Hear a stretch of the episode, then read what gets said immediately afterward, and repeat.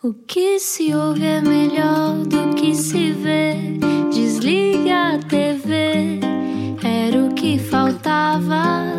A vida acontece quando anoitecer, era o que faltava. Juntos eu e você. Boa viagem com a Rádio Comercial. Olá, eu sou o Rui Maria Pego. Olá, eu sou Ana Martins. Como é que está desse lado do rádio? Eu espero que esteja bem. E espero que tu estejas bem. Como é que estás, Ana? Como é que foi o teu dia? Estou muito bem. Andei a caçar borboletas, assim, num clima de, de cólico pastoril. fauna. Uau!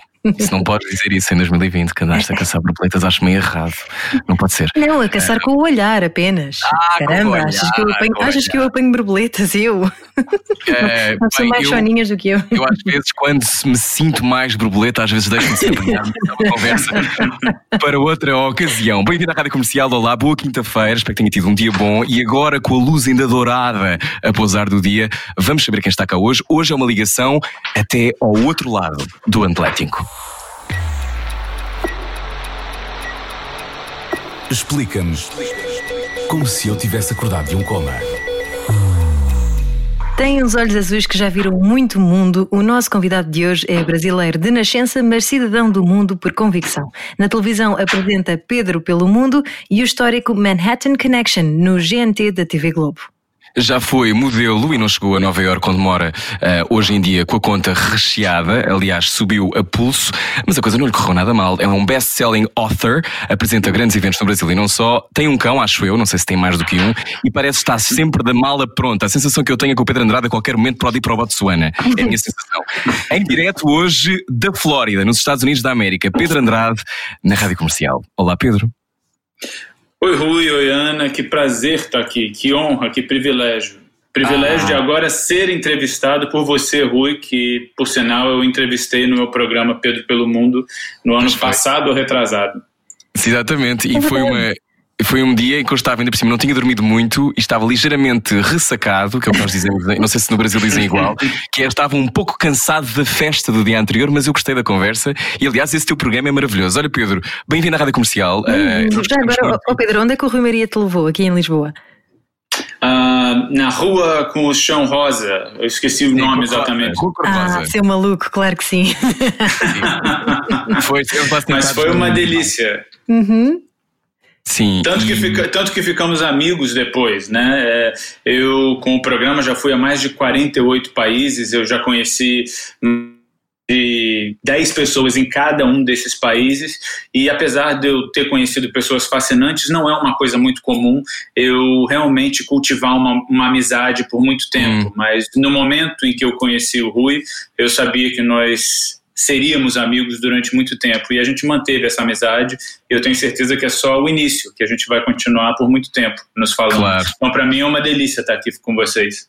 Olha, ótimo também para mim. Obrigado por dizeres isso. Eu senti também na altura que não só ah, eras alguém muito atento, porque tens uma coisa muito engraçada quando entrevistas, que é tu não só és muito atento, como és ligeiramente perverso. Ou seja, tu tens um olhar que conta muitas coisas, que é uma coisa que eu aprecio e que a Ana Martins também acha graça, certamente, que é esta coisa de quando estás a entrevistar alguém, na tua cabeça estão vários cenários a acontecer em simultâneo, não apenas um. Ah, falando, falando, já vamos falar daqui a pouco do Pedro pelo Mundo. Ah, quando é que tu percebeste que gostavas de contar histórias? Pedro Andrade. Ah, eu eu diria que isso eu herdei da minha avó, para falar a verdade, que foi uma das pessoas mais influentes da minha vida.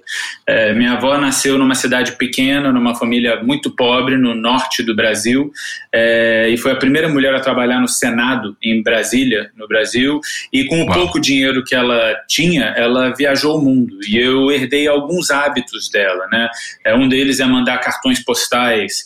É, outro é tratar todo mundo da mesma maneira, não importa se eu estou falando com o presidente, ou com o atendente do banheiro, ou com o motorista de ônibus, tratar as pessoas com dignidade. E essa busca por grandes histórias e por pela arte de ouvir mais até do que a arte de falar. Né? Eu lembro quando eu era pequeno, ela perguntava o que você quer fazer quando você crescer? E eu dizia, eu quero viajar.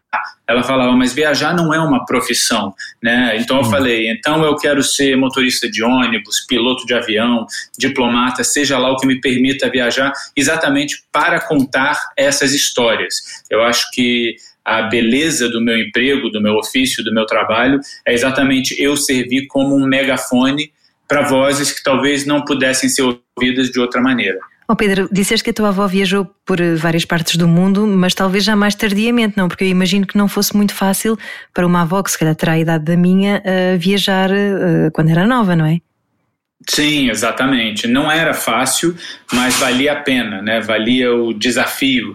Eu, é interessante ver porque eu acho que há muitas maneiras de viajar. Você pode viajar focando no turismo, você pode viajar em busca de compras, ou você pode viajar para tentar realmente entender outras realidades, outras culturas. Uhum. E olhando, minha avó faleceu um, um ou dois anos atrás, e é interessante porque recentemente eu fui à casa dela e ela tinha mania de fazer álbuns, álbuns de fotografia.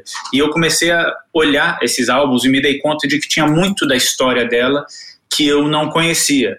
E a forma como ela viajou me, me deixou muito orgulhoso em ver como ela realmente, sem dinheiro, sem estrutura, sem oportunidades, ela conseguiu conhecer o mundo. Então, uhum. é, eu, por exemplo, trabalho num programa de viagens, então eu, eu, tenho essa oportunidade, né? Mas ela não, ela teve que sair da própria realidade, sair da própria vida para conseguir atingir esse objetivo né? seja no Egito, seja no Japão, seja onde for. Embora, embora... Sim, diz, diz Ana, vai, vai tu. E dizer que tens o trabalho mais invejado do mundo, mas nem sempre é fácil andar em viagem a trabalhar, não é? Há dias em que também não te apetece. Tu viajas seis meses por ano, não é? Pedro, mais ou menos. Ou Sim, estou enganado? Eu, Sim, eu, eu para ser sincero, eu perdi a conta. É muito, é, para mim é uma experiência muito surreal. Eu tenho certeza que a gente vai falar disso daqui a pouco, mas passar por essa pandemia, né? Há muitos anos eu, eu não fico em casa. Então, uhum. redescobrir o prazer de ficar quieto em casa é, tem sido, no início, um sacrifício, depois um privilégio, e eu acho que eu vou sair dessa quarentena é, um homem melhor, talvez, do que eu entrei, porque eu tenho essa uhum. compulsão de não parar em casa, de estar sempre na estrada. É, existe uma ilusão de que há um glamour e um conforto no meu trabalho que na verdade não existe. E eu não acho que isso seja uma coisa ruim. É, o Rui notou, a minha equipe ela é muito pequena. Viajamos uhum. eu e uma, duas ou três pessoas no máximo. E é, eu viajo de econômica, eu fico onde é necessário. Às vezes a gente fica no quarto de empregada de um amigo meu, a gente fica no sofá de uma amiga da produtora. E eu acho que de uma maneira existe existe uma beleza nessa forma de conhecer outro lugar, né? nessa forma de é, entender como é realmente o dia a dia das pessoas. E é cansativo, é emocionalmente é, exaustivo, porque eu fico pouco tempo num lugar, mas eu tenho que comer o que vocês comem, beber o que a pessoa bebe e, e realmente respirar esses ares. Então, isso emocionalmente é hum. cansativo, mas vale a pena, vale cada cada viagem, cada, é, cada ressaca, cada indigestão, cada é, intoxicação Imagina. alimentar. Claro, imagino que tinha havido algumas. Estamos à conversa com o Pedro Andrade, uh, que está em direto da Flórida. Um, Pedro Andrade, que estavas a falar da tua avó, uh, que teve essa capacidade de uh, inventar a sua vida e viajar também pelo mundo na maneira que conseguia fazê-lo e não, e não deixar de o fazer. Mas tu também tiveste essa capacidade de forjar o teu próprio destino. Tu cresceste no Rio de Janeiro, certo? Ou não? Sim, sim, é correto. Um, Nasci e cresci no Rio de Janeiro. Como é que foi crescer no Rio de Janeiro, essa cidade que é tão mítica para, para tantos portugueses que nos estão a ver neste momento? O que é que relembras? É, é, eu, eu, tenho muito orgulho de ser carioca, apesar da grande maioria das pessoas me dizer que eu não pareço carioca. Eles falam, ah, você é brasileiro, você parece paulista. É, mas eu Explica cresci... o que isso quer dizer, que, que nem toda a gente é claro, percebe. É claro. É mais, é, uh, quem, quem nasce no Rio de Janeiro tem aquela é, uma bossa quase praiana, né? A pessoa, o garoto de Ipanema, a pessoa que está uhum. sempre é, surfando na praia, que anda de, de, pé, no, de pé descalço, descalço de naquela calçada, uhum. exatamente, de boa. E o paulista ele é mais urbano, né? Ele é mais nova-iorquino, eu diria, ele é mais londrino. Ele gosta de sair para dançar, ele gosta de bons restaurantes é, e geralmente as pessoas que acabam me conhecendo falam que eu parei, gostam de moda, é, elas acham que eu sou paulista, mas muito pelo contrário, eu sou é, carioca da gema, como nós falamos no Brasil, né? Eu realmente tenho orgulho de ter crescido ali é, no Maracanã, indo a jogo de futebol, apesar de eu ser péssimo jogador de futebol. eu gosto de eu gosto de samba, é, só que eu tô no, em Nova York há 20 anos, né? E eu viajo sem parar, já foram mais de 60 países. Então eu acho que a essa altura do campeonato, apesar de eu ter muito orgulho do meu DNA, eu virei um cidadão do mundo. Eu, uhum. eu sou diferentes coisas me encantam em diferentes. Eu acho que para nossa sorte, o ele é. Ele, eu fico vendo quando é, mencionei minha avó, a gente mandava cartas, né? E a carta demorava dois meses para ir, dois meses para voltar. Hoje a gente está batendo um papo como se a gente estivesse sentado numa mesa com uma cerveja, uhum. eu e você. Né? Claro. Então eu acho que a gente tem esse luxo de poder estar uma semana aqui, outra semana ali. É, as pessoas olham para o meu calendário e falam: Nossa, como é que você consegue? Você tá, vai quatro vezes por mês ao Brasil, vai três vezes para a Europa. Eu, eu me habituei a ter o avião como segunda casa e eu, eu, gosto dessa vida. Mas, perdão, respondendo a sua pergunta, a minha infância no Rio de Janeiro, ela foi. Eu, foi muito gostosa. Eu, eu, cresci numa família de classe média, classe média baixa. É, uhum. Nasci na Tijuca, que não é um bairro muito é, luxuoso, extravagante, mas meus pais eles sempre me deram os valores certos, sempre me educaram. Eu não posso reclamar, nunca nada me faltou. E eu acho que graças a essa criação eu me tornei a pessoa determinada que eu sou hoje. Eu sou muito cavador. É, eu acho que eu tenho que agradecer isso à minha família. E quando foste para Nova York, esse, esse cavamento, vou chamar-lhe assim, inventei agora uma palavra, uh, começa onde? Uh, bem, quando é que chegas? Chegas em 99? Ou chegas é, não, um na, mais tarde? Foi em 98, se eu não me engano, a primeira vez que eu fui a Nova York. Eu costumo dizer que Nova York vivia em mim muito antes de eu viver em Nova York. Eu, ah, por algum motivo. feeling. é, exatamente. Eu, eu, desde criança, eu lembro que eu ouvia New York State of Mind, do Billy Joel. Eu gostava de assistir aos filmes do Woody Allen. É, eu era criança, meus amigos não entendiam e nem eu entendia. Eu até hoje tenho um cartão postal, que foi um cartão postal que, coincidentemente, sei que eu estou sendo repetitivo, mas minha avó me mandou falando: cheguei em Nova York, dias lindos de primavera, você vai amar essa cidade. E eu emoldurei esse cartão postal. Oh. E eu nunca vou esquecer o dia que eu cheguei em Nova York e pela primeira vez eu, eu me senti é, num lugar onde eu definitivamente pertencia. Não que eu não pertença ao Rio de Janeiro, ao Brasil, mas eu olhei para aquelas pessoas, eu lembro eu entrando no metrô e você vê um judeu ortodoxo, você vê uma drag queen cubana, você vê uhum. uma mulher numa burca e havia uma harmonia ali naquele lugar que me sensibilizou e me emocionou e eu falei, daqui eu não saio daqui esse é o meu lugar. É, e logo depois vieram os ataques às torres, o, o ataque às, às, torres gêmeas, né, o 11 uhum. de setembro, e minha família, você tem que voltar, você tem que voltar, você tem que voltar. Eu só não não voltei, como também trabalhei como voluntário nos escombros durante cinco dias. É, foi um divisor de águas na minha vida e um divisor de águas no mundo, eu acho.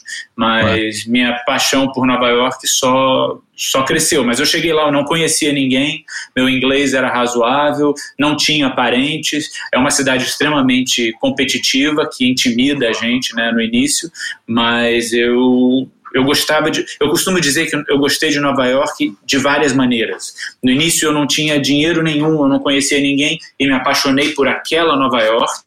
É, e hoje eu estou longe de ser uma pessoa rica, que é muito popular, mas eu tenho uma vida mais confortável e conheço muita gente e gosto dessa Nova York também. Então eu uhum. gosto de várias facetas de Nova York. E já tinha estudado jornalismo nessa altura? Eu estudei três anos de jornalismo no Rio de Janeiro, uhum. né? E depois, no terceiro ano, é, antes de terminar a faculdade, eu tive uma oportunidade de trabalhar como modelo em Nova York. E como eu falei, eu não tinha dinheiro para viajar antes. Eu falei, ou eu abraço essa oportunidade agora, ou talvez eu não consiga viajar depois. Uhum. E eu usei a profissão de modelo, uma profissão que nunca me encantou, no entanto, eu aprendi muito, né? Eu tenho várias lições que eu aprendi com, com esse universo. Uma delas é lidar com porta na cara, é lidar com rejeição, né, lidar com crítica. Eu acho que me preparou para o resto da vida, mas é, eu, no terceiro ano de jornalismo eu fui embora e hum. tu já sabias voltei. que eras, já sabias que eras bonito quando estavas no Brasil? Quando é que tu apercebeste que tinhas uma beleza fora do comum? Pedro? Hum, é, não, eu nunca fui o. Isso não é uma é, resposta ensaia, ensaiada e não é mesmo. Você pode perguntar para quem me conhece desde criança. Eu nunca fui o bonito da escola, eu nunca fui um, o, o cara popular da escola. Muito pelo contrário, eu era é, uma criança sozinha, introspectiva, é, tímida. É, o que aconteceu, eu acho que quando eu esbarrei nesse fotógrafo, no Mário Testino, na época, e ele me chamou para ser modelo, é, Ai, eu acredito. Mário Testino, assim, Sim, nome, eu gosto casualmente. Casualmente, claro que o Mário Testino foi um daqueles momentos em que encontras na rua, estás a virar uma esquina e de repente Está lá o Mário Testino. é, estava ele e o meu primeiro agente, booker, chamado Sérgio Matos, e eles descobriram. Na época existia aquela moda do, da beleza brasileira, mas uhum. eu fui, entre aspas, descoberto na época do heroin chic também, uma coisa meio estranha. Ah, eu tenho, sim, sim, eu, sim. Eu, eu tenho um nariz meio estranho, um queixo meio pontudo, eu era meio. Eu estava voltando da praia. Eu, eu acho que eu tenho um, um, look meio paradoxal, eu era meio estranho, mas era meio que um surfista do Rio de Janeiro. E aí ele perguntou se eu gostaria de trabalhar como modelo, eu, eu ri, eu falei: imagina, isso impossível. Eu, eu, eu, tinha os óculos, óculos fundo de garrafa, né? Eu sempre tive miopia. É, tinha seis e sete, era quase cego. É, mas, depois mas, eu fiz a operação. Pedro, isso parece um roteiro de cinema, não é? Que é o rapaz com os óculos fundo de garrafa que se cruza com o agente extraordinário e o fotógrafo, um dos fotógrafos mais conhecidos do mundo, Mário Tessini, de repente a carreira de escola. Tu achas que há, que há encontros que têm de acontecer? Achas que o destino orquestra alguém lá atrás a dizer este é o sítio, o sítio certo? O momento ideal para conhecer alguém? É, é, uma ótima pergunta. E é interessante porque eu sou um cara muito cético, né? Eu, tenho fascínio por estudar religião, mas eu não sou um cara religioso. Mas eu acho que quanto mais velho eu fico, quanto mais maduro eu fico, quanto mais eu aprendo, mais eu sei que é uma. que eu tenho que ser humilde e eu não sei o que é verdade nesse universo. Eu não quero filosofar, mas é, eu acredito muito no universo. É, existe o nosso time do Pedro pelo Mundo nas viagens, quando a gente se vê Caiu ali. CV? Então é uma boa altura para, para prepararmos, então, quando eles estão. não há melhor maneira se não deixar aqui a vontade de continuar a ouvir. Estamos à conversa com o Pedro Andrade, a ligação tem estado ótima, ele está em direto da Flórida. Uh, já viu que a conversa tem muito mundo lá dentro e não é por acaso, já viajou por mais de 48 países. Pedro Andrade continua a conversa connosco, já já a seguir, na comercial. À noite, todos os gatos são pardos. Parvos. Pardos. Parvos. É aquilo que preferir. Era o que faltava. Na comercial. Juntos eu e. Boa viagem com a Rádio Comercial. Hoje estamos ligados ao mundo e há pouco estávamos a ouvir o Pedro Andrade, nosso convidado de hoje, apresentador, jornalista, está também na TV Globo com Manhattan Connection e uh, Pedro pelo Mundo. E estavas, Pedro, a contar-me uh, se achavas, eu tinha feito a pergunta, se existia aqui uma, uma ligação quase do destino, se há encontros que têm de acontecer. E tu dias falar-nos sobre o Pedro pelo Mundo e a tua equipa e de repente foste sugado. Se calhar o universo não quer que tu respondas. Um, vais, dar, vais dar um segredo qualquer. Diz-nos lá, o que é que, um, o que, é que sentes em relação a isso? Nas tuas viagens? O que eu queria dizer é que quando a gente está junto num lugar, quando a gente se depara é, com um lugar absolutamente mágico, como os templos de Bagan, os campos de arroz do Vietnã, a gente tem meio que um mantra é, que surgiu na nossa viagem, que fala hum. é, a abundância entra em nossas vidas de maneiras surpreendentes e milagrosas.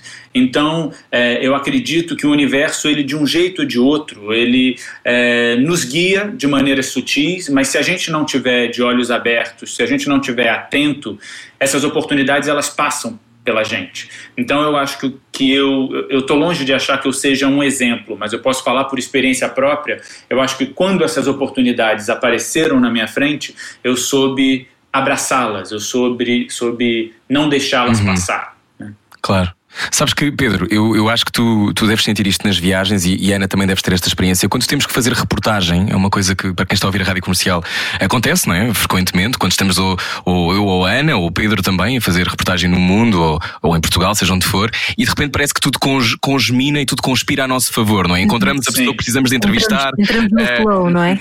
Sim, aparece uma porta, sabemos lá de onde, no meio do chão, que tem a resposta para o que nós precisamos. Isso acontece muitas vezes em direto um, e é, é bom de, de, perceber na viagem. E faz, falando agora do teu programa extraordinário de viagens, que penso eu que já vai em quatro temporadas, Pedro pelo Mundo, mais de 48 países visitados, que loucura. Um, tu tu, essa, essa oportunidade de viajar pelo mundo aparece-te como? Porque isso é, como falávamos há pouco, parece um trabalho de sonho, parece aquilo que. É, por exemplo, eu adorava fazer um programa de viagens e tu de resto sabes isso. É, ou seja, há esta eu coisa tenho um de. podcast de viagens, Pedro. Se não estivesses aqui, estavas no meu podcast. É verdade, é verdade. Como é que, como é que isso surge na tua vida, Pedro? Esta oportunidade extraordinária? Bem, uh, resumindo muito, uh, eu comecei meu, a minha carreira na NBC, em Rede Nacional Americana.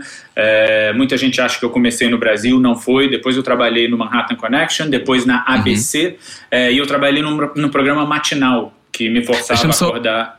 Deixa-me só descrever para quem está a ouvir, para, não, para quem não sabe. A ABC ou a NBC, onde o Pedro trabalhou, é como se fosse em Portugal a SIC, ou a RTP, ou a TVI. São as principais emissoras do país, certo? Portanto, rede nacional, Exatamente. o que significa que é um uh, trabalho de uma enorme exposição e é muito complicado lá chegar, sobretudo para alguém que pode não ser nacional, não é? Não és um nacional americano. Uh, quer dizer, não sei se já tens cidadania, já tens?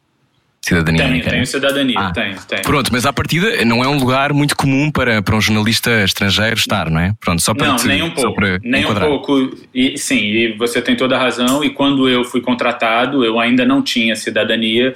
E eu acho que é engraçado. O mundo mudou, a gente pode falar sobre isso depois, mas é, o que era um obstáculo, né, ser brasileiro, ser latino, é, hoje em dia não é mais. Eu acho que o mundo mudou com muita rapidez. Mas respondendo a sua pergunta, depois que eu trabalhei por três anos nesse programa matinal, que eu tinha que acordar todo dia às duas e meia da manhã, é, ah, o que horror! É, foi difícil. O programa foi para um outro um outro rumo. Eu decidi não continuar no programa, até porque o estilo de vida de um programa matinal é uma decisão que tem que ser muito pensada e não era exatamente o que eu queria naquele momento.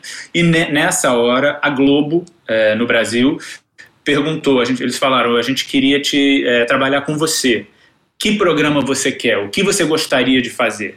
Eles sugeriram alguns programas, nada que na época me interessasse. É, a Globo é dona da GNT, que é o programa que passa o Pedro pelo mundo.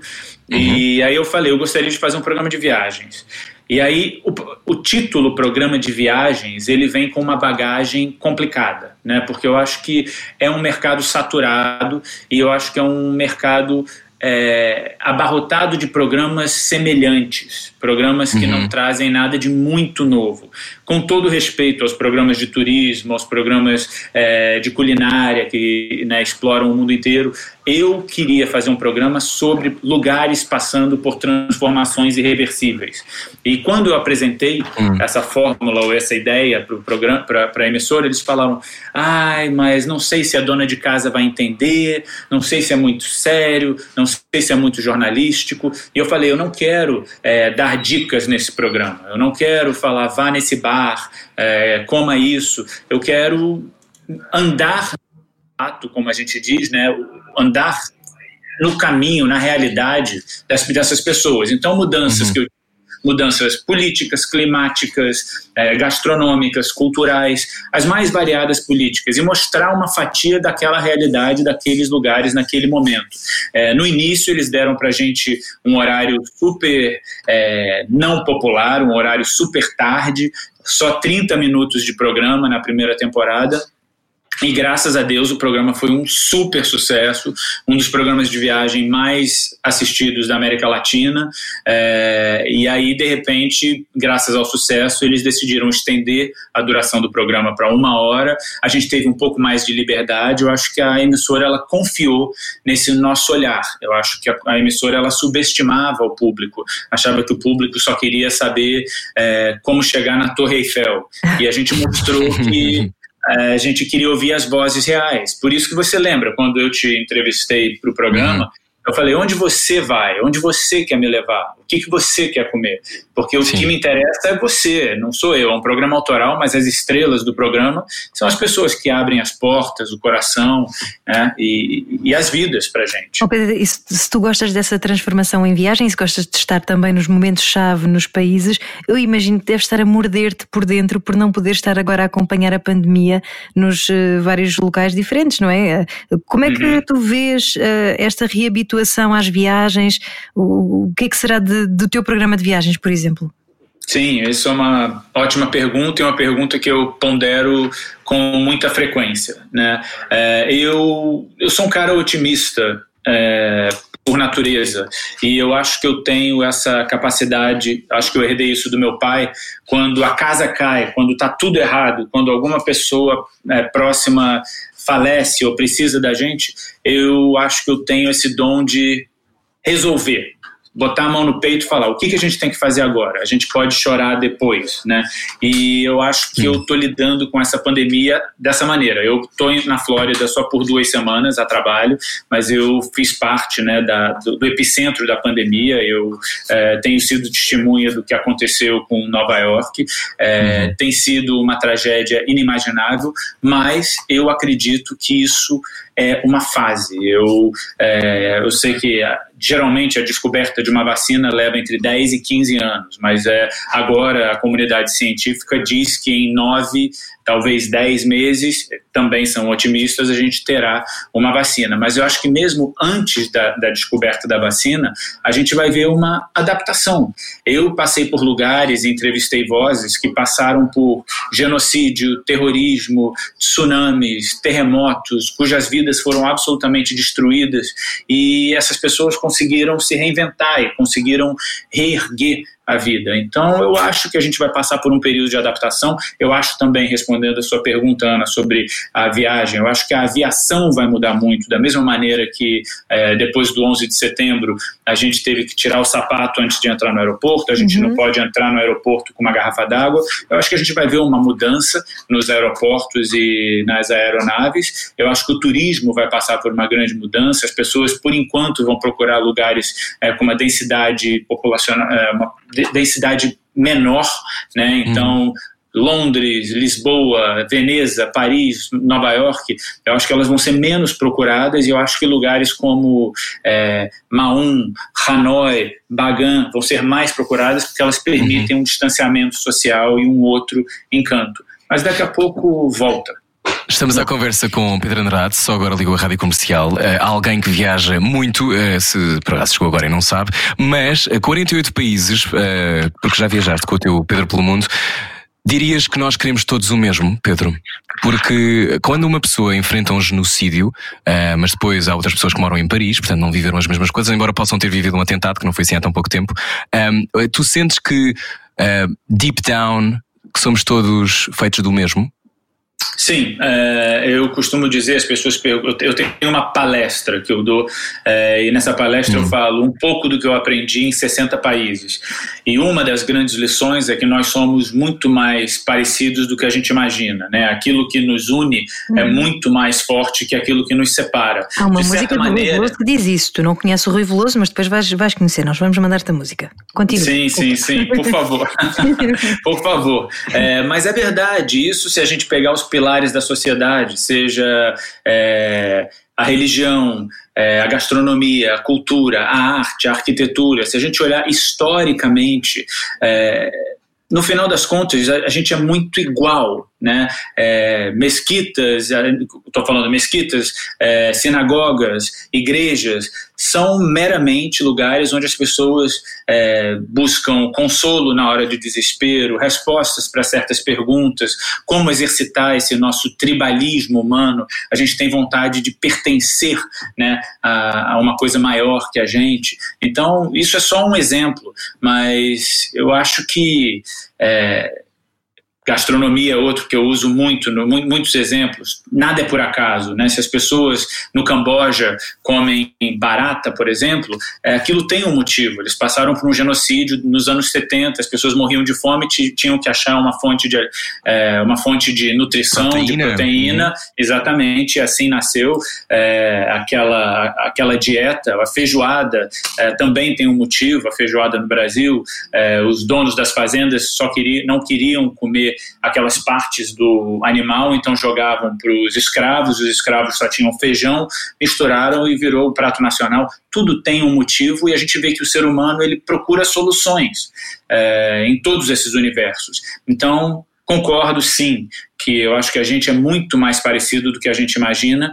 E esse é um dos motivos pelos quais eu tenho tanta dificuldade com essa polarização né, política, cultural, essa xenofobia, é, é, são ideologias com as quais eu tenho é, muita dificuldade. Eu, eu, realmente eu acho muito complicado de gerir.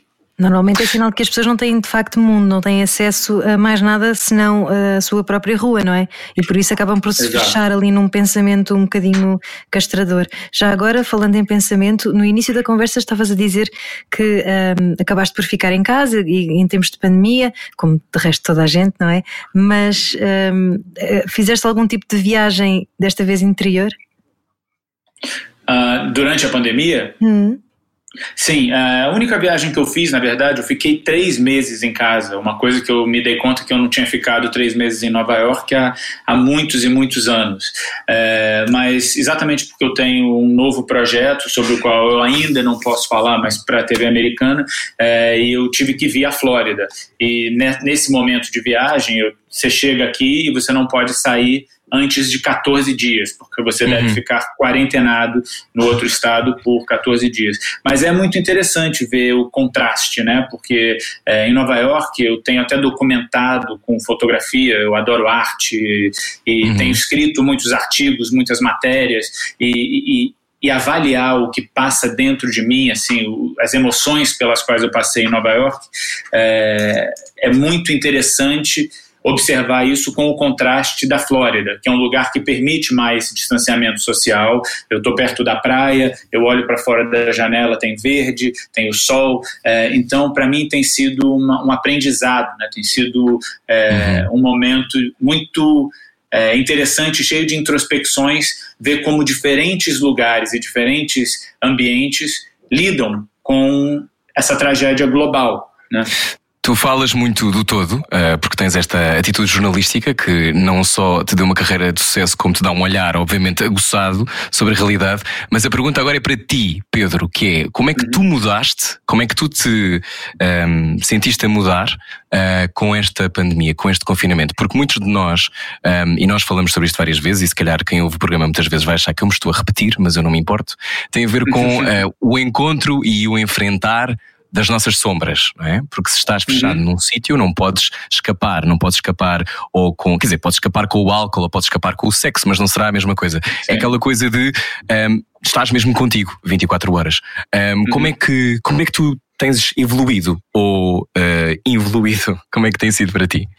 Sim, uh, esse momento me ensinou muito, Rui, muito. Eu, eu me dei conta de que eu é, há anos trabalho no automático, né? Como eles falam, autopilot.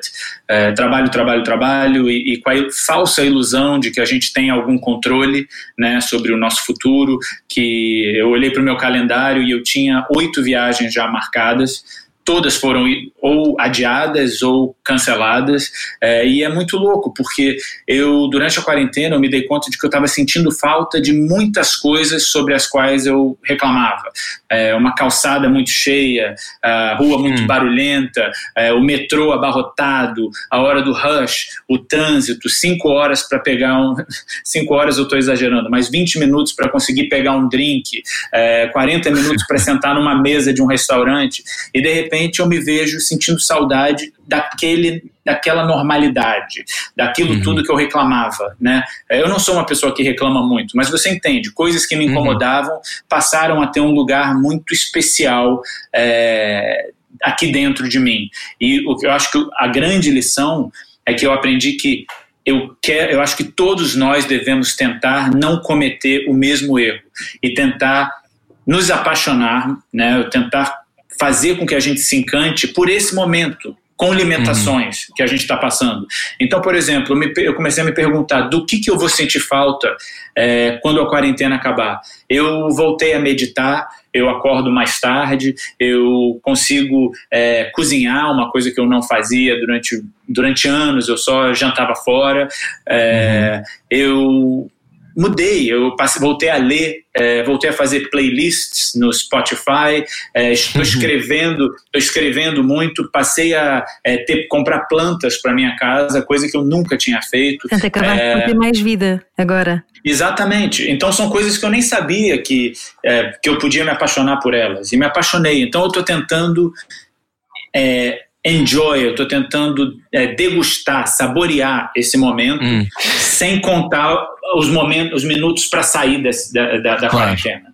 Claro, tu, tu moras em Nova York, é um caso de amor com Nova York que tem já mais de 20 anos. Um, tu uh, retens coisas uh, daquela personalidade e daquele miúdo que eras quando, quando aterraste em Nova York. Quando aterraste em Nova York, tu não tinhas uma conta recheada, isso sei, tiveste vários trabalhos, carregaste gelo, foste barman, uh, foste modelo, tudo isso, tu, tu guardas essa, essa inocência de alguma maneira, guardas alguma coisa dessa fase ou já és uma pessoa completamente diferente? A cidade e Nova York altera-te para sempre?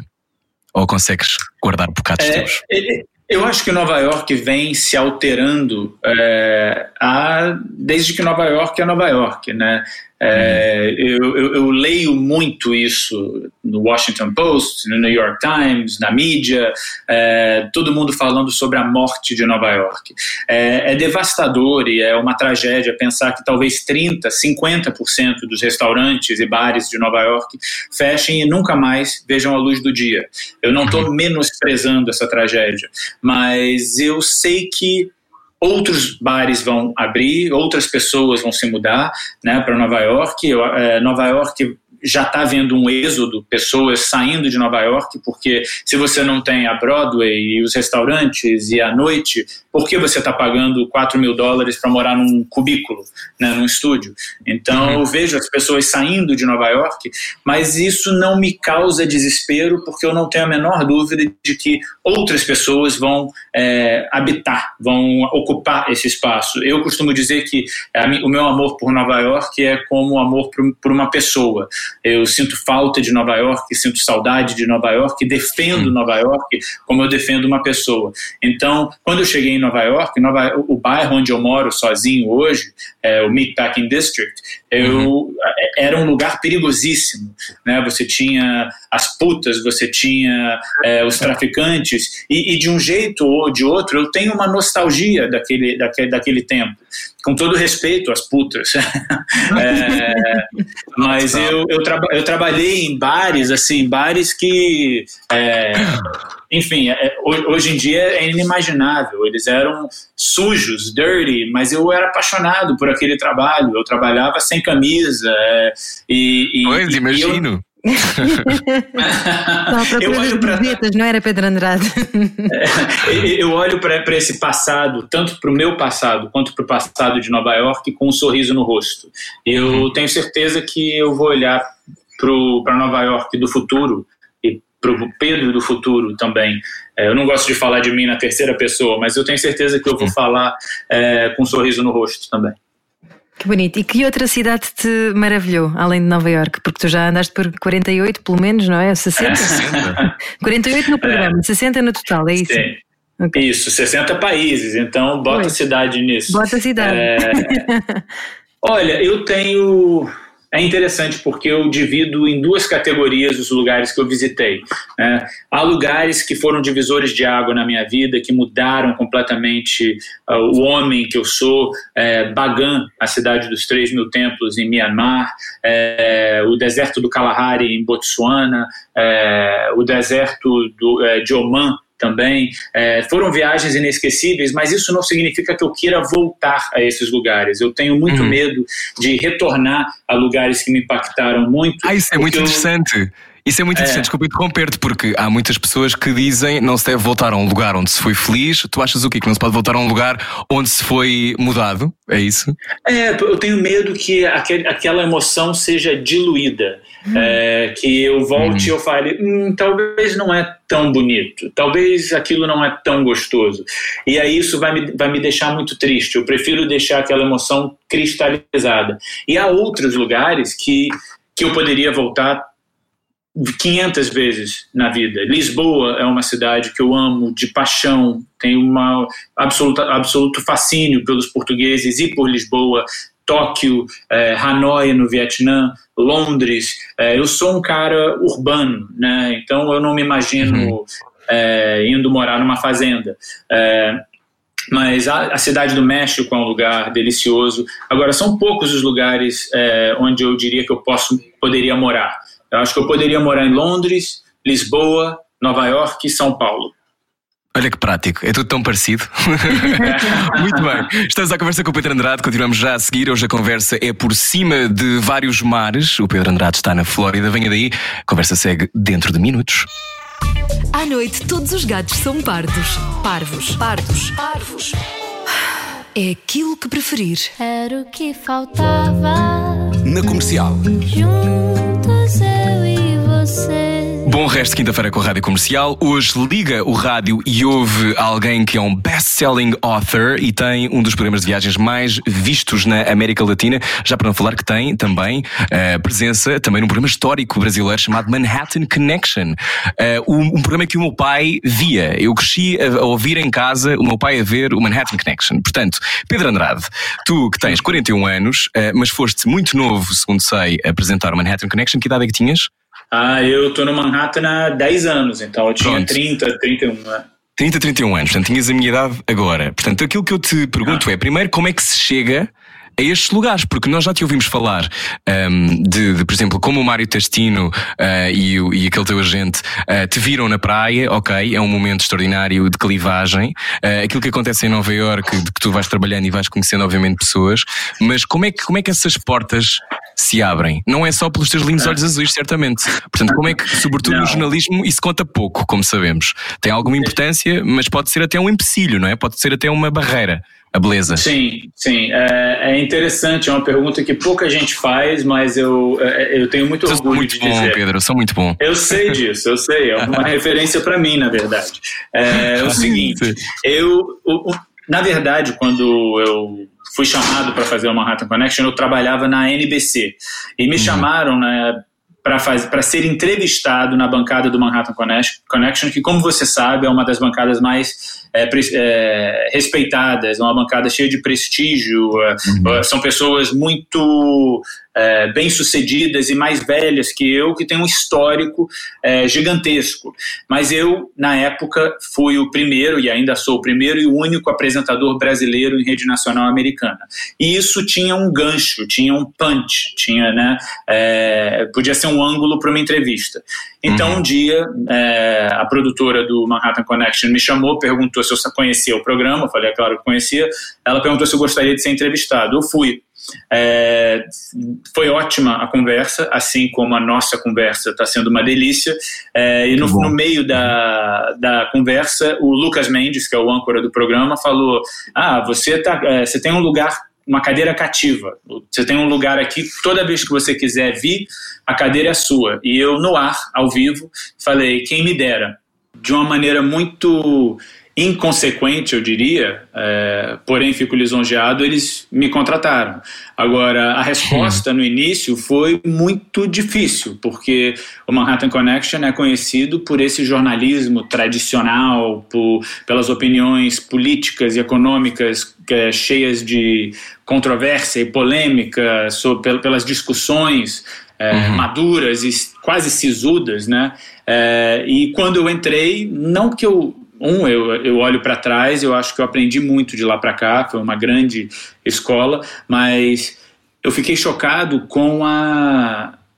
Não diria rejeição imediata, mas eu acho que a gente, todo mundo, é, eu que falo sobre lugares passando por transformações irreversíveis, mudanças elas são é, indigestas, frequentemente. E quando as pessoas me viram lá, um moleque de 30 anos, é, que um dia tinha sido modelo, é, que morava em Nova York, as pessoas começaram. E isso, na época, a rede social não era tão é, latente, tão forte quanto é hoje, né? É, uhum. Mas as pessoas falaram, o que, que esse palhaço, esse modelo está fazendo aí, não sei o quê. E eu tive que, aos poucos, é, com muita paciência e com muita tolerância e com muito zen, né?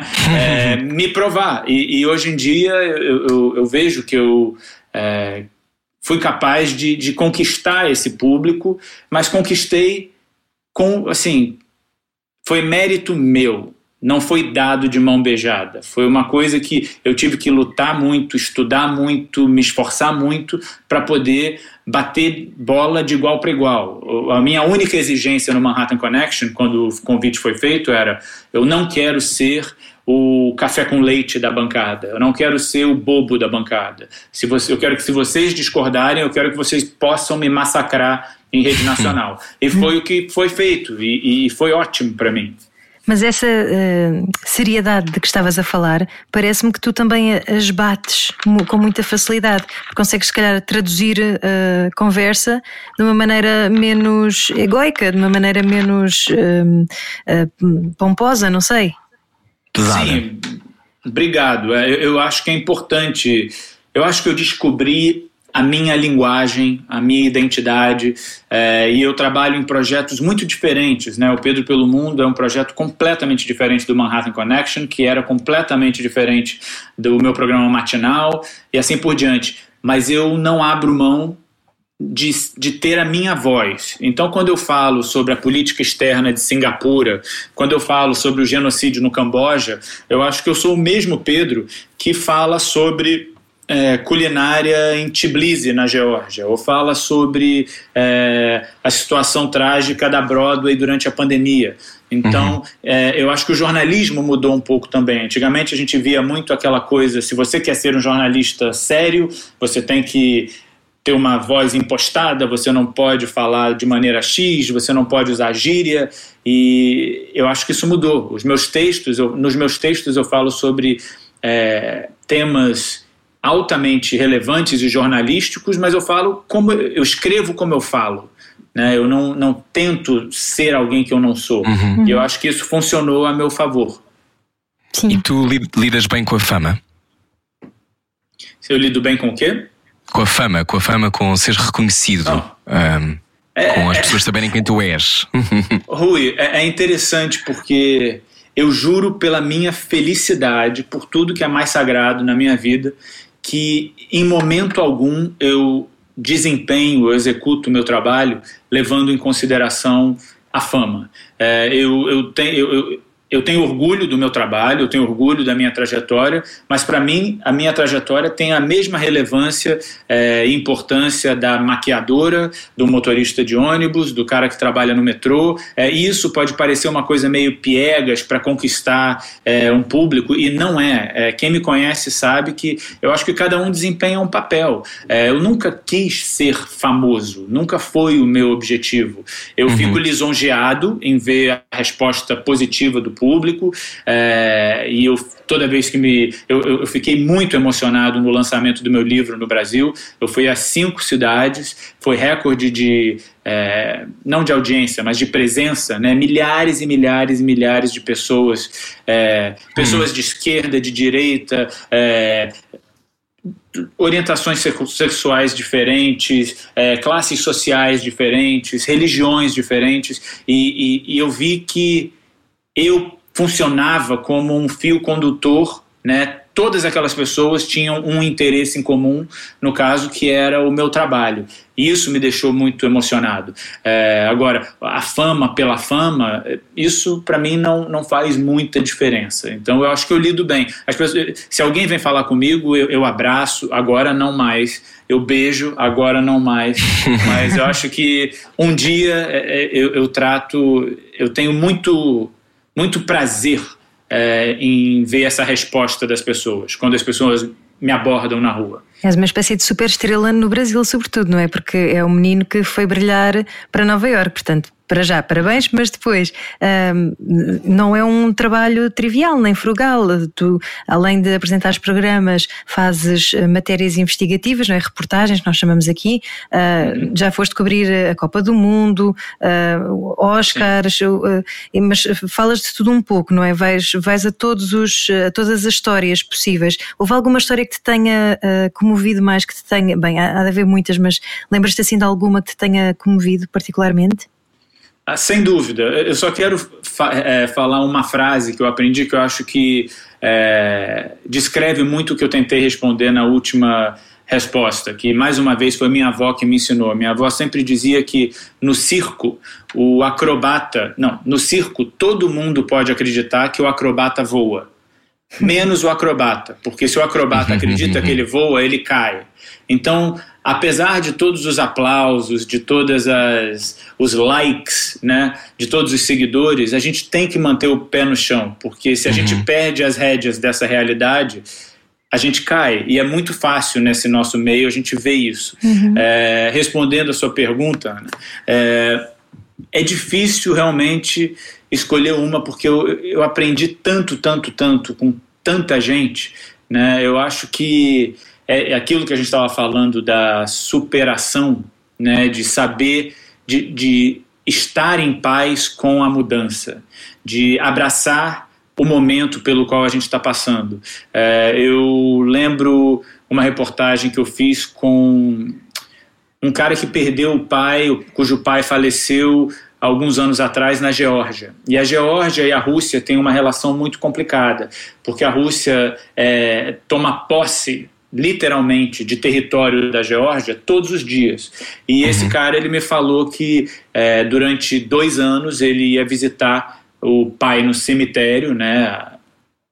Como fala graveyard, é, a tumba. É, cemitério? Do, a tumba, sim. Túmulo. Exatamente. Túmulo. O túmulo, uhum. obrigado. Ele ia visitar o túmulo do pai toda semana e era um momento muito importante na vida dele. E um dia ele chegou e de repente o cemitério era território russo porque a Rússia simplesmente se apossou daquele, daquela parte da Geórgia. É, e ver que aquilo é, é difícil, é injusto, é traumatizante. Né? traumatizante, uhum. mas ele superou e, e ele está ali, e ele está conversando comigo. E eu acho que uma coisa também que eu aprendi, eu acho que a gente é muito, é, a gente é, sempre anda com pedras na mão. Né? É fácil criticar, é fácil não olhar o outro no olho. A gente é tribalista, uhum. então se você não está na minha tribo, você é meu inimigo. É, mais uma vez falando dessa polarização, não só política, mas cultural, é, uhum. eu vejo que isso é muito tóxico, é muito ruim. Então eu acho que isso não serve para nada e só quem perde nessa história toda é quem adota uhum. essa postura. Claro, estamos à conversa com o Pedro Andrade, que está em direto de, da Flórida. Uh, desculpa, Ana, eu ia fazer uma pergunta, mas se quiseres, vai. Não, não, vai, vai tu. Vai. Não, ia perguntar-te se uma das coisas, uma da, um dos pilares do jornalismo é uh, o jornalista não se tornar notícia e, e, não, não entrar na notícia, não é? Um, mas uh, quando se entrevista um, eu, é por isso que eu acho que, embora eu e a Ana tenhamos ossos de jornalista, ao mesmo tempo nós queremos poder dar opinião e queremos, queremos comover-nos com, com aquilo que nos contam. E eu acho que é por isso que, que há pessoas que podem mesmo ser jornalistas objetivos e factuais e outras pessoas talvez não. A minha pergunta vem, vem ao encontro disto, que é como é que tu mantens a tua capacidade de imparcialidade e de distanciamento quando tens alguém contar-te isso que te acabou de contar? Porque isso que, acabou, que esse senhor te contou um, é de partir o coração, não é? Que é uhum. o território onde o meu pai está enterrado já não faz parte do meu país. Portanto, o sítio de onde eu sou já não existe. Ao mesmo tempo que todos os dias regride. E portanto, a sensação que há é que a invasão é contínua. Como é que tu não és invadido pelas uhum. histórias que cobres? É, eu, meu coração não é de pedra, né? Eu, no, no Pedro pelo Mundo, acho que as pessoas viram esse lado em mim que nunca tinham visto antes, que é esses momentos de, são esses momentos de emoção, né? no Líbano eu, eu, me emocionei nesse momento, nesse jantar, eu também, é, e no Irã eu, eu, me identifiquei com a dor daquelas pessoas que são vítimas daquele regime. É, e eu concordo, eu acho que o jornalismo tem muito essa coisa da imparcialidade. Eu tento praticar a arte de ouvir mais do que a arte de opinar. Eu discordo de muitos dos meus entrevistados. É, frequentemente eu diplomaticamente deixo claro né, que eu não concordo com aquilo, mas eu tento enxergar o lado deles. Né? Eu, por exemplo, eu fiz uma matéria é, sobre controle de armas nos Estados Unidos é, com um rapaz cujo, cujos amigos foram assassinados em Sandy Hook, né? naquela uhum, na chacina. Naquela escola, é, sim, sim. Exatamente. E, e é difícil você ouvir o relato dele, você vê que aquilo mudou ele, que ele é um menino com todo respeito a ele, mas justificadamente problemático, que passou traumatizado, passando por estresse pós-traumático, e é difícil eu simplesmente achar aquilo natural. Mas eu, no mesmo episódio, falei com pessoas que são a favor é, das armas, do porte de uhum. arma. Sim. E eu tenho, nesse momento, eu tenho que ter essa imparcialidade. Mas eu posso te falar que quem assiste ao programa entende que eu me emocionei e me identifiquei muito mais com o rapaz que foi a vítima do que uhum. com o rapaz que simplesmente quer a liberdade de andar com uma arma para, entre aspas, se proteger num lugar onde a criminalidade é nula. Né? Então, é, eu, no, no, final do Pedro pelo Mundo, existe um, um, momento que virou o momento mais popular do, é, do programa, que é um momento de, que a gente chama de conclusão, onde eu sou eu 100%. Eu não sou o Pedro hum. jornalista, eu sou o Pedro Pedro. E eu posso sim virar e falar: eu sou contra isso, eu sou a favor daquilo, eu acho isso um absurdo. É, e eu vejo como a resposta do público é positiva, porque aquilo me humaniza. Eu não estou ali só como um microfone, eu estou ali como um ser humano. Né? Uhum. Olha, um, desculpa, Rui, estás aí? Estou, estou. Estava. E vais fazer uma pergunta? a maravilha de estarmos a falar através da internet, não é? não, eu ia perguntar ao, ao Pedro se, um, ehm, se, vivendo numa, numa cidade que é uma torre de Babel, onde cabem várias nacionalidades, moras em Nova York, uh, vários tipos de vida, vários tipos de realidade. Tu contavas essa imagem bonita de entrar no metro e ver uh, um judeu ortodoxo e uma drag queen cubana e uma senhora de burca. Quando, quando tu vives nessa, nessa Babel, uma das coisas que me tem magoado mais, e eu adoro Nova York, como sabes, é das últimas vezes que tenho ido, e eu vou com muita frequência, eh, a sensação que tenho é que dos últimos cinco anos para cá, um, o ódio paira na rua, eh, não parava da mesma maneira antes, ou então eu era mais, estava mais inocente e não reparava nele, mas eh, a cidade também, e falando, por exemplo, do controle de armas, e falando deste país que é um país que tem sempre duas velocidades, não é? Velocidade do interior, conservador, uh, pró-armas, e de repente o outro lado lado liberal da, da costa e que, de pessoas que querem pensar e que e, e, e Nova Iorque ser também esse, esse bastião dessa liberdade. Tu, tu sentes que com esta, com esta administração, a administração Trump, é possível uh, que se mate esse lado mais liberal e mais uh, bonito e extraordinário da, da sociedade americana? Porque eu às vezes vejo a televisão e vejo, e quando passo lá, e tenho algumas dúvidas. Uhum. É, eu eu tenho a minha opinião pessoal com relação à administração. Eu sou muito vocal contra a administração do Trump. Eu acho que ela é, se fez em cima de uma ignorância incontestável. Né? Eu tento não falar mal das pessoas que votaram no Trump, porque eu acho que they don't know better, elas não sabem melhor. Eu acho que elas achavam que estavam é, se protegendo de uma coisa que é, acabou sendo muito mais nociva para elas, né? Aquela uhum. história, o eu não vou lembrar exatamente qual é a analogia, mas é, o mosquito com medo é, da mão do humano acabou uhum. indo para o detetizante. É quando você acha que você está fugindo de uma coisa ruim, você acaba indo para uma coisa pior. Né? Eu acho que existe, a gente vive num mundo muito cheio de teorias conspiratórias, de bolhas ideológicas. Então, a pessoa que é de esquerda só lê, só ouve, só é amigo de pessoas de esquerda e o mesmo vale para a direita. Então uhum. você acaba virando, ficando surdo para o outro, você não ouve uhum. o outro.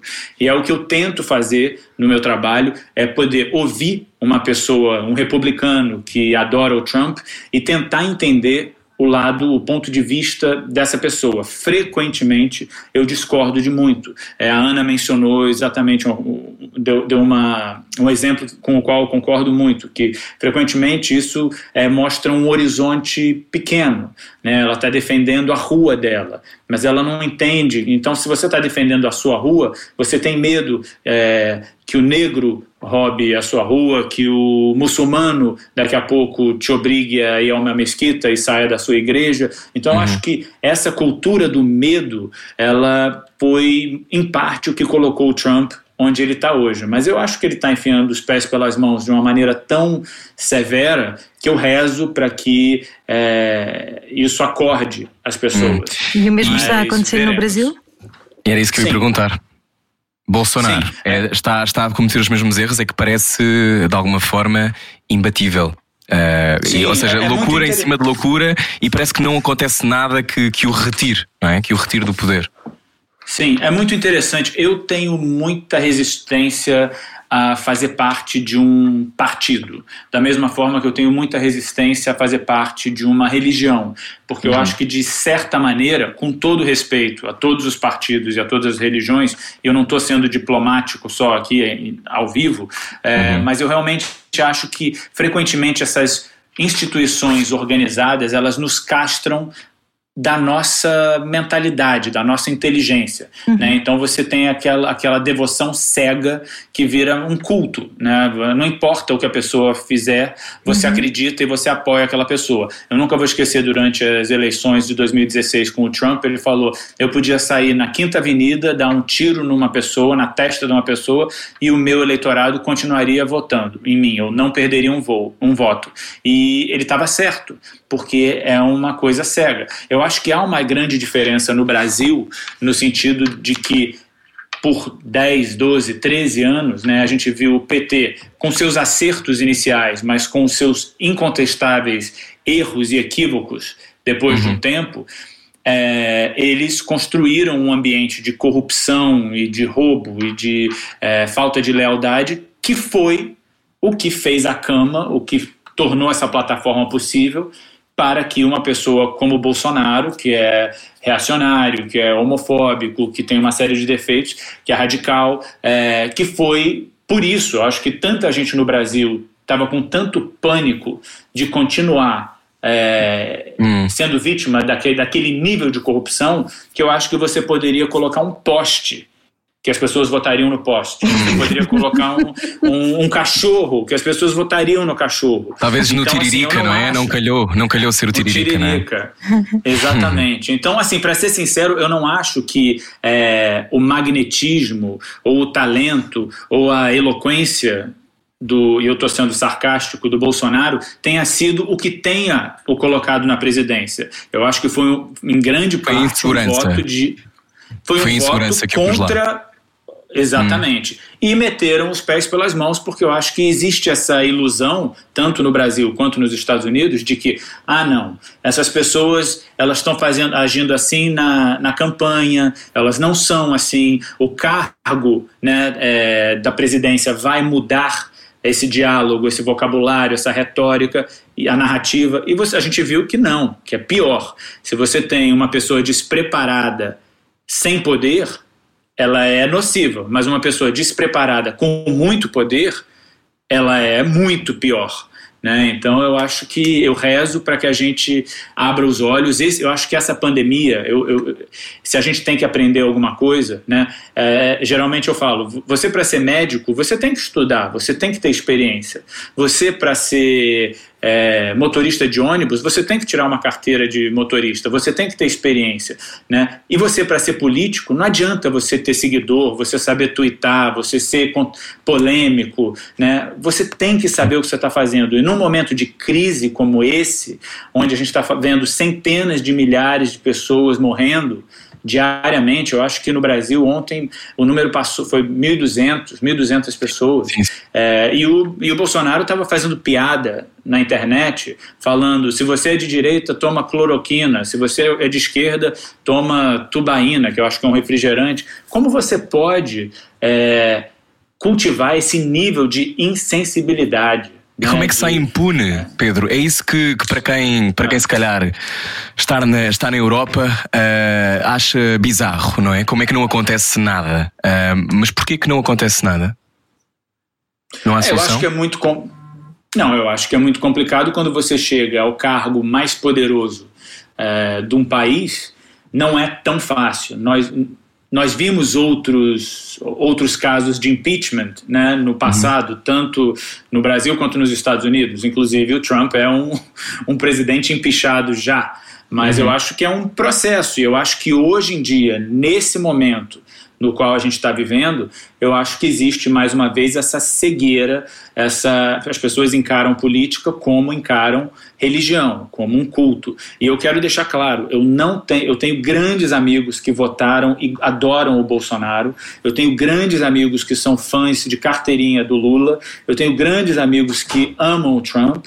É, eu tenho muito orgulho de poder, de saber navegar, tá? Todos esses é, essas ideologias tendo a hum. minha postura. Então, né? eu, eu acho... A pergunta, Pedro Andrade, não resisto a perguntar-te isto, que é como é que és amigo, como é que mantens uma amizade? Eu sei que no Brasil isto foi um tema, uh, à falta de melhor palavra, fraturante. Houve famílias que ficaram separadas, por umas terem votado Sim. Bolsonaro e outras terem votado no PT ou, ou no Haddad ou, ou, seja, noutra pessoa. Uh, e neste caso, houve mesmo, é, é, uma clivagem, se calhar os portugueses não têm tanta esta noção, ou já se esqueceram, porque também isto é tudo tão rápido, rapidamente já, já estamos noutra fase, já falamos de outras coisas, mas um, eh, como é que se mantém uma proximidade com alguém que vota em alguém que, no fundo, um, representa tudo aquilo em que tu não acreditas, não é?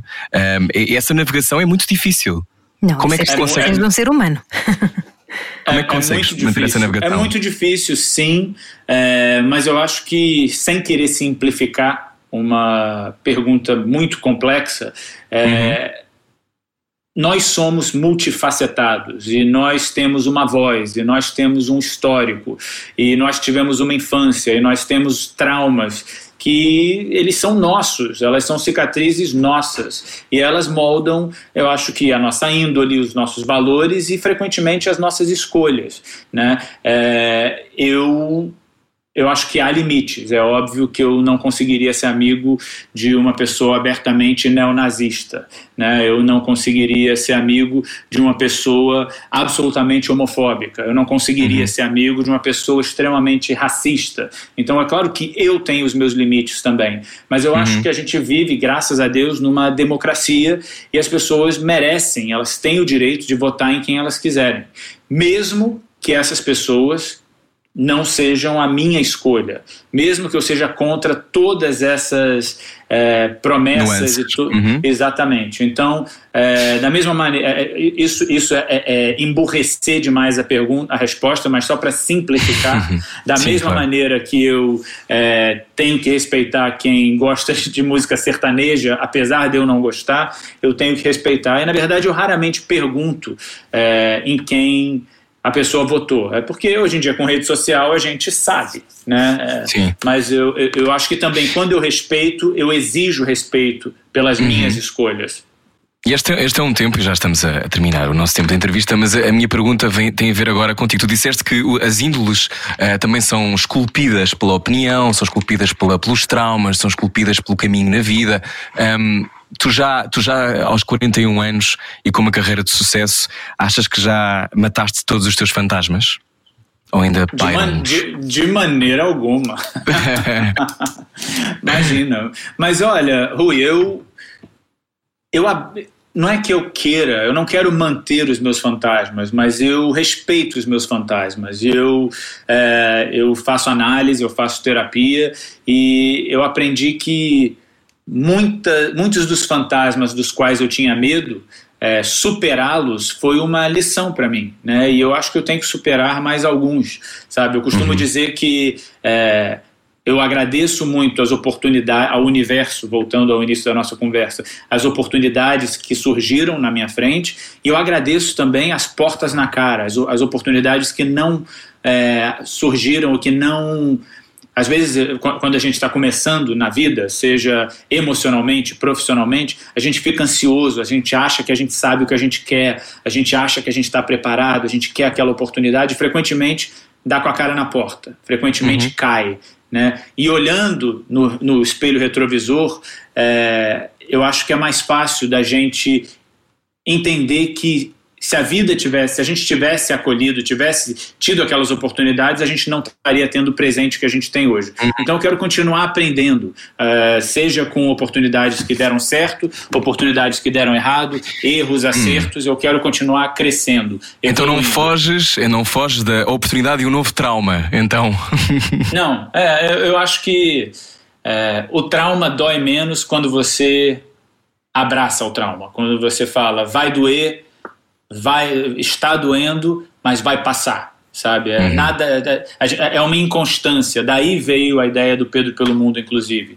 É essa ideia de que quando você falou de Nova York não ser mais a mesma, a Nova York dos anos 70 é diferente da Nova York dos anos 80, que é a Nova York da agora, e isso uhum. pode ser humanizado, né? O, o Rui que eu conheci dois, três anos atrás, com certeza não é o Rui é, com quem eu vou estar jantando daqui a três anos. E eu uhum. acho que existe uma beleza nisso. Então temos que atravessar a dor. É esse o caminho. É.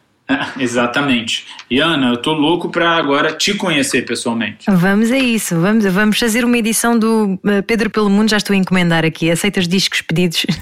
Faz aqui no Porto ou no Algarve, qualquer coisa assim.